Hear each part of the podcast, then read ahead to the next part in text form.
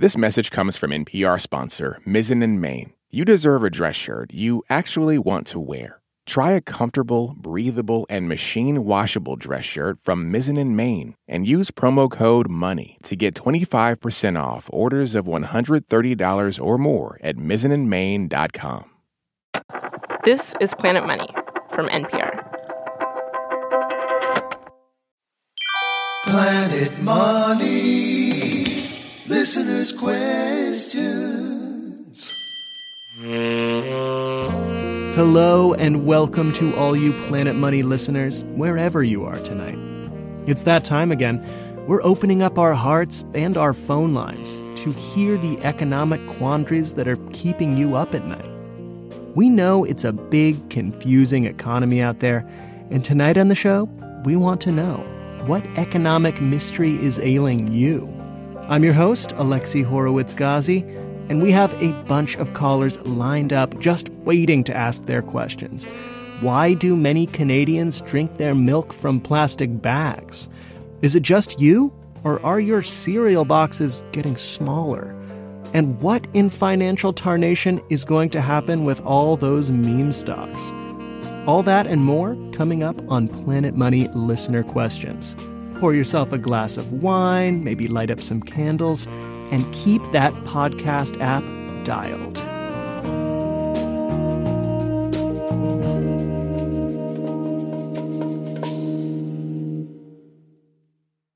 This message comes from NPR sponsor Babson College. The world needs entrepreneurial leaders, and you can become one at Babson College. Gain the skills to lead, motivate, and inspire through a specialized master's or MBA program with full time, part time, and online options. Turn ideas into action with a graduate program that caters to your professional needs and fits your lifestyle. Ranked number one in entrepreneurship by U.S. News and World Report. Apply now at babson.edu slash grad programs. Planet Money. Listener's questions.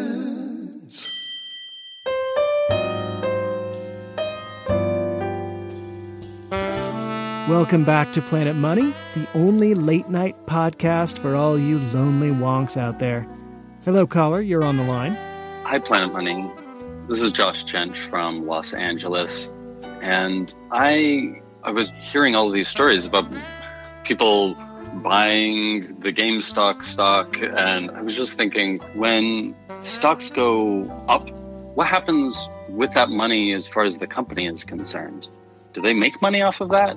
These meme stocks are so out of the ordinary that it just brings questions to light that I realized I'd never thought to ask. Okay, to help answer this question, I'm joined now by Planet Money's newest host, Erika Beras. Hi, Erika. Hey there. And so, what Josh is talking about here, he's talking about GameStop in particular, but GameStop is part of this kind of category of companies that, that we've been calling meme stocks recently. So, maybe just to start, if you could give us kind of a little backstory or primer on what is a meme stock. So, a meme stock's a stock that goes viral among individual investors, not institutional investors. Right. Okay. So these aren't like hedge funds or investment bankers. These are these are just regular people kind of buying stocks piecemeal on apps on their phones. Right. And they're buying shares in companies like GameStop, Bed Bath & Beyond, AMC. The more people are buying them, the more the stock is worth and the more popular they become. And next thing you know, the stock is like pushed to values that don't seem to be justified by the company's profits alone. I decided to look at AMC. That's the movie theater chain. I spoke with this woman, Kimberly Brooks. She's 54. She lives in Indiana. She's worked at a steel mill for decades.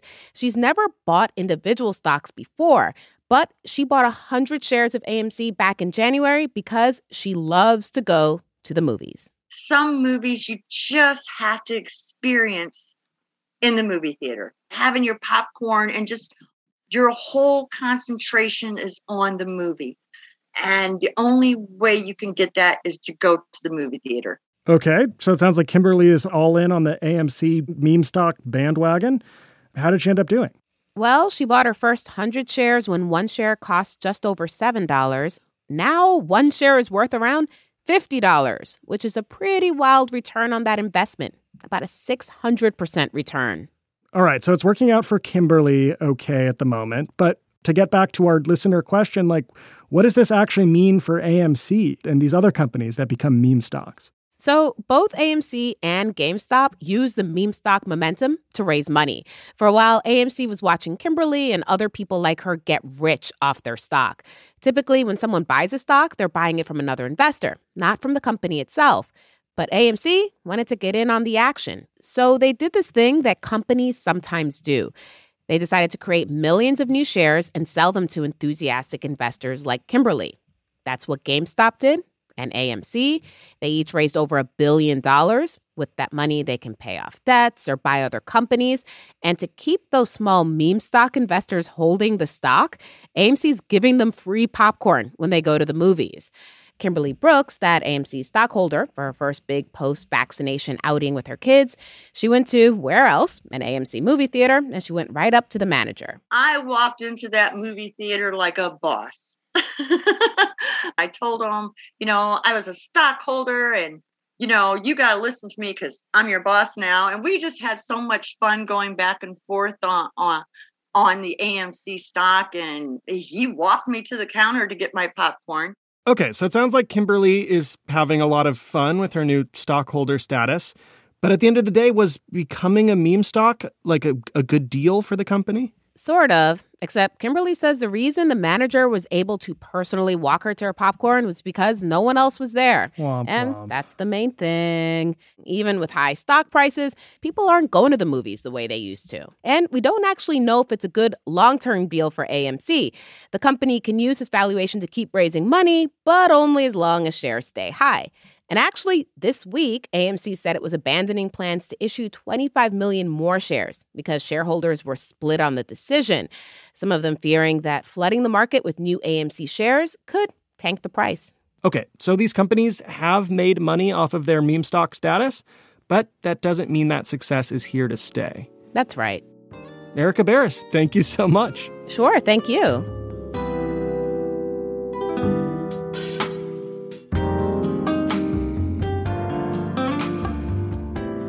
You're listening to Planet Money listener questions.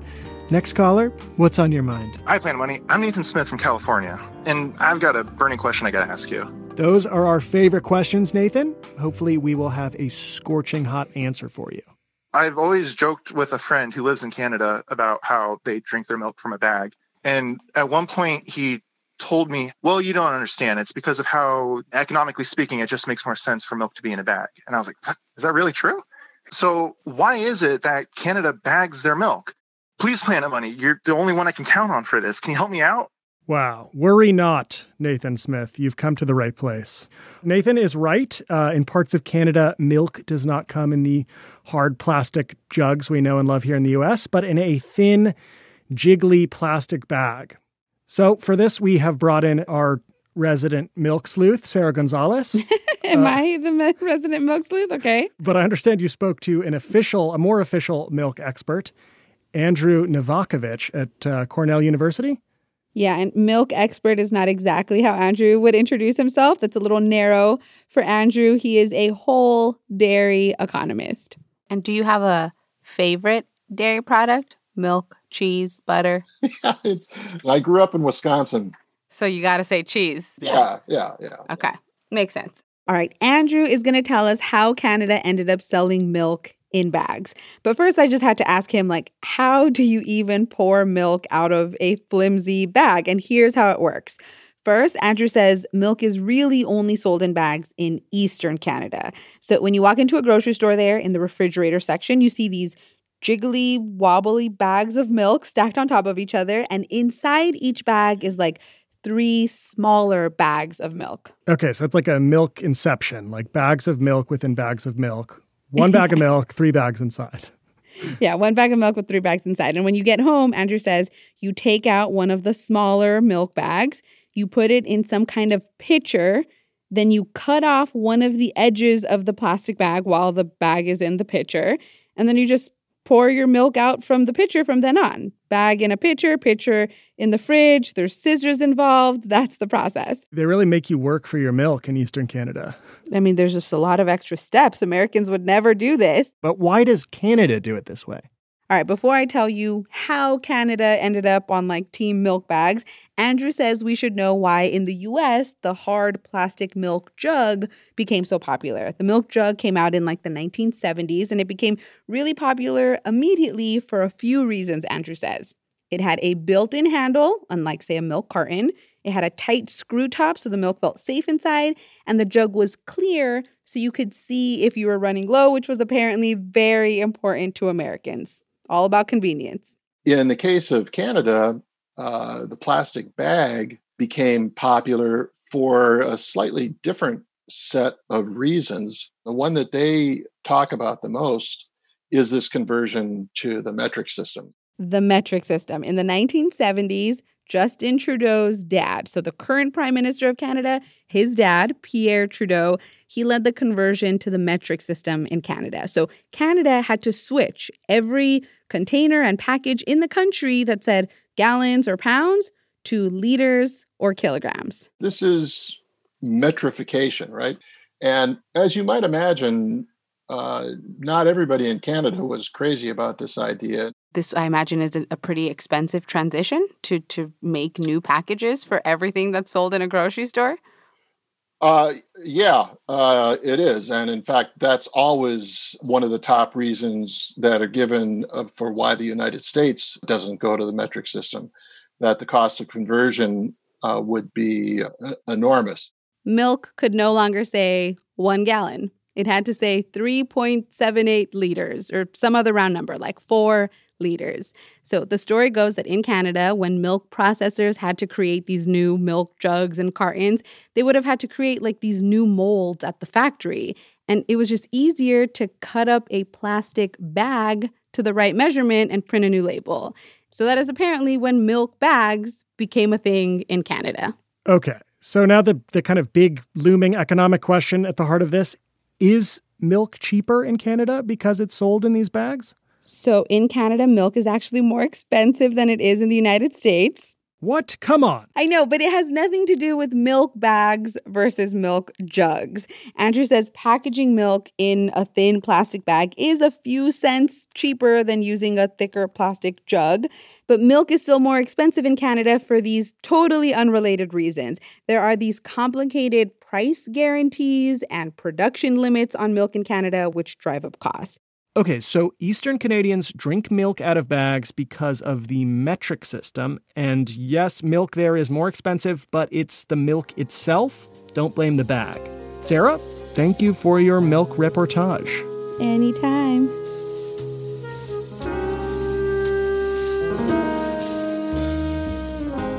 All right, listeners, we're going to take a quick break, but when we come back, more economic puzzles to mend your broken heart. We hear about a stealthy kind of inflation you probably haven't noticed yet, and get a glimpse into the technologies of the future.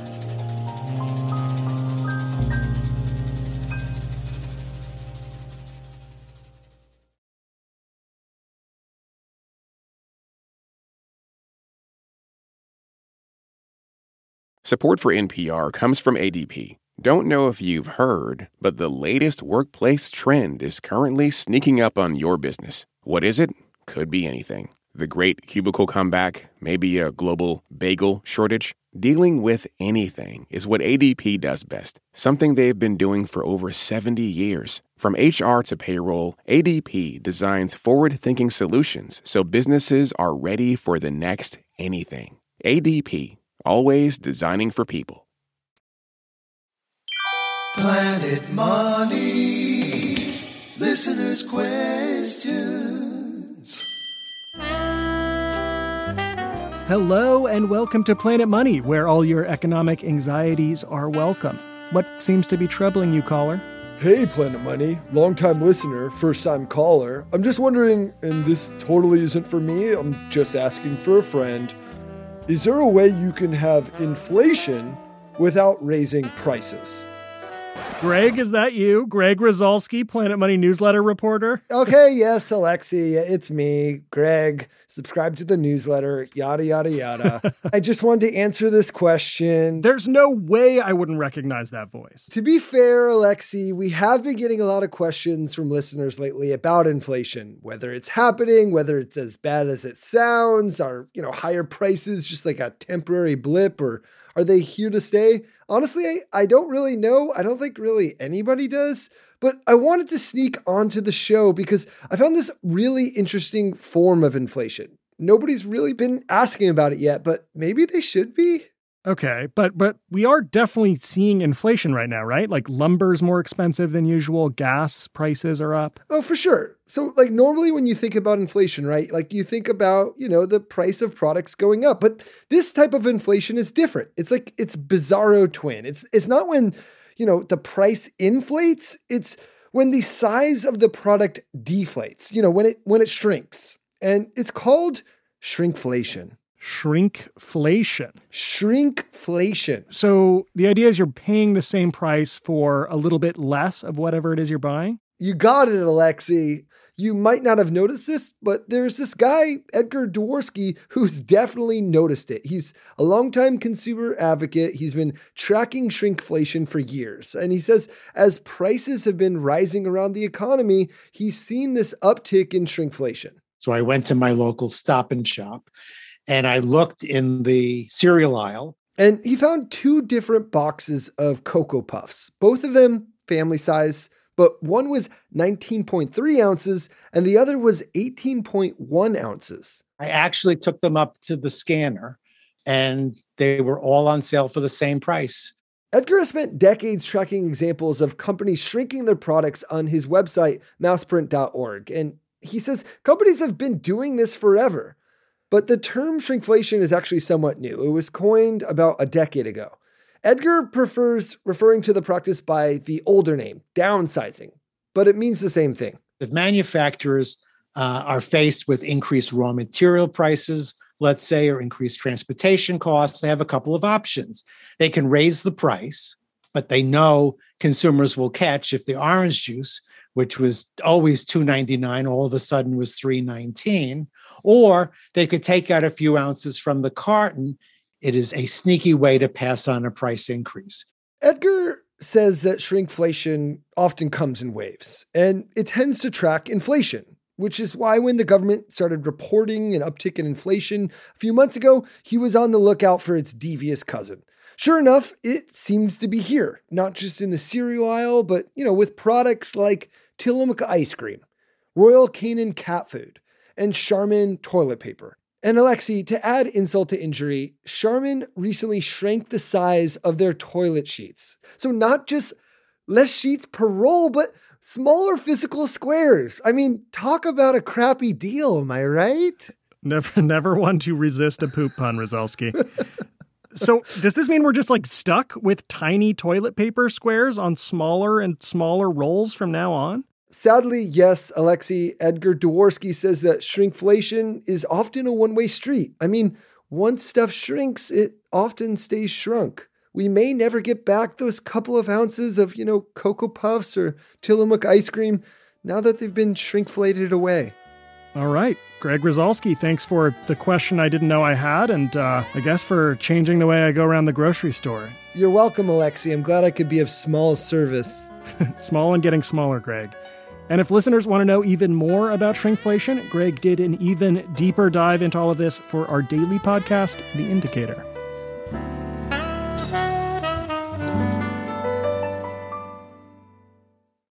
Here's our next listener. Uh, hello and welcome to Planet Money. Hello, Planet Money. This is Pasta. I'm from Portland, Oregon. Thanks for your call, Pasta. What's on your mind? I was on a road trip with my mom, and my mom was telling me about how when she was young, nobody had cell phones, but rich people had like remote control looking cell phones. And now we have these super light cell phones. Most people have them. But what gadgets do rich people have today that we might all have in the future that might become less expensive and more accessible? Okay, Pasta, you may not have heard of this, but what you're talking about fits into this classic theory in marketing and communications called the diffusion of innovation. The basic idea is that new technologies take a while to take off. They start out inefficient and expensive, and only a handful of early adopters with disposable income can afford to try them. But after a while, the technology becomes more efficient, prices drop, and suddenly uptake starts skyrocketing faster and faster until eventually the vast majority of possible consumers have adopted it. This pattern has played out over and over again in economic history. But in order to find out which specific technologies are in their infancy nowadays that might take off and become household staples, I put the question to consumer tech analyst Carolina Milanesi. From a gadget perspective, um, I think about things like, you know, Peloton that are over a couple of thousand dollars and help you uh, stay fit. You know, those are still expensive for your average consumer thinking about an investment from a health perspective. Uh, but it only takes one vendor like Amazon to get into this space to change the price points and, and the business model you know, private space travel seems like it's having a moment. Is that something that you've been hearing about? Fun enough, that's exactly what my teenager mentioned when I, I was chatting about this uh, question. This month, not just one, but two billionaires are scheduled to fly into space to test out their private space companies. Amazon founder Jeff Bezos and Virgin Galactic founder Richard Branson. Seats aboard his company's Unity rocket currently go for around $250,000 apiece. But on NPR earlier this week, he seemed certain that space travel would get more affordable. Air travel in the 1920s was only for rich people. Decade by decade, the price came down, so many people can now afford to fly on airplanes. Exactly the same will happen with space travel. In time, we will be able to bring the price down. Carolina Milanesi says space travel could come down dramatically in price. But first, you need something like a colony on Mars and business travelers desperate to get there. Because space is recreational, at least right now, right? There's no really other reason right. to go to space versus, you know, transportation. And so the plane was just a way to get where you needed to go faster. So there needs to be some large scale practical use for the technology before the prices come down to that degree. Yes, that is what at the end of the day is going to increase volume and decrease prices. In the nearer term, Carolina says one of the most significant technological diffusions of the next couple decades may not come from the billionaire jet setter class at all, but in expanding access to something that many of us already have. So, the only thing I really hope will become ubiquitous is true fast broadband that right now, even in the US, either because of cost or because of lack of infrastructure, is limited to people that can afford, you know, to pay more for it. So, in answer to our listener Pasta's question, think about it this way. In Carolina's view, if you currently have fast broadband internet, you just might already be leading the way to our technological future. Huge thank you today to all of our listeners who sent us questions. We read every single one of them. They help us pick which shows to do. Please keep them coming. You can email us at planetmoney at npr.org. That's planetmoney at npr.org. Today's episode was produced by Darius Rafieyan and edited by Sarah Sarasohn. Special thanks to Diego Comin and Lars Perner. This is NPR. Thanks for listening.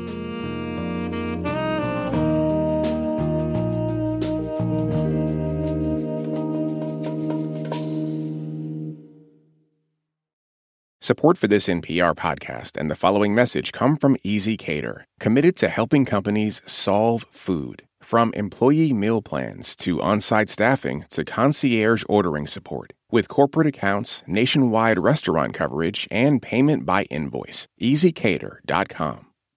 This message comes from NPR sponsor Mint Mobile. From the gas pump to the grocery store, inflation is everywhere. So Mint Mobile is offering premium wireless starting at just $15 a month. To get your new phone plan for just $15, go to mintmobile.com slash switch. Summer is for going to the movie theater because it's too hot to stay home. It's for driving with the windows down, listening to your favorite music. It's for stretching out while you're on vacation to gobble up a TV show. For a guide to some of the TV, movies, and music we are most excited about this summer, listen to the Pop Culture Happy Hour podcast from NPR.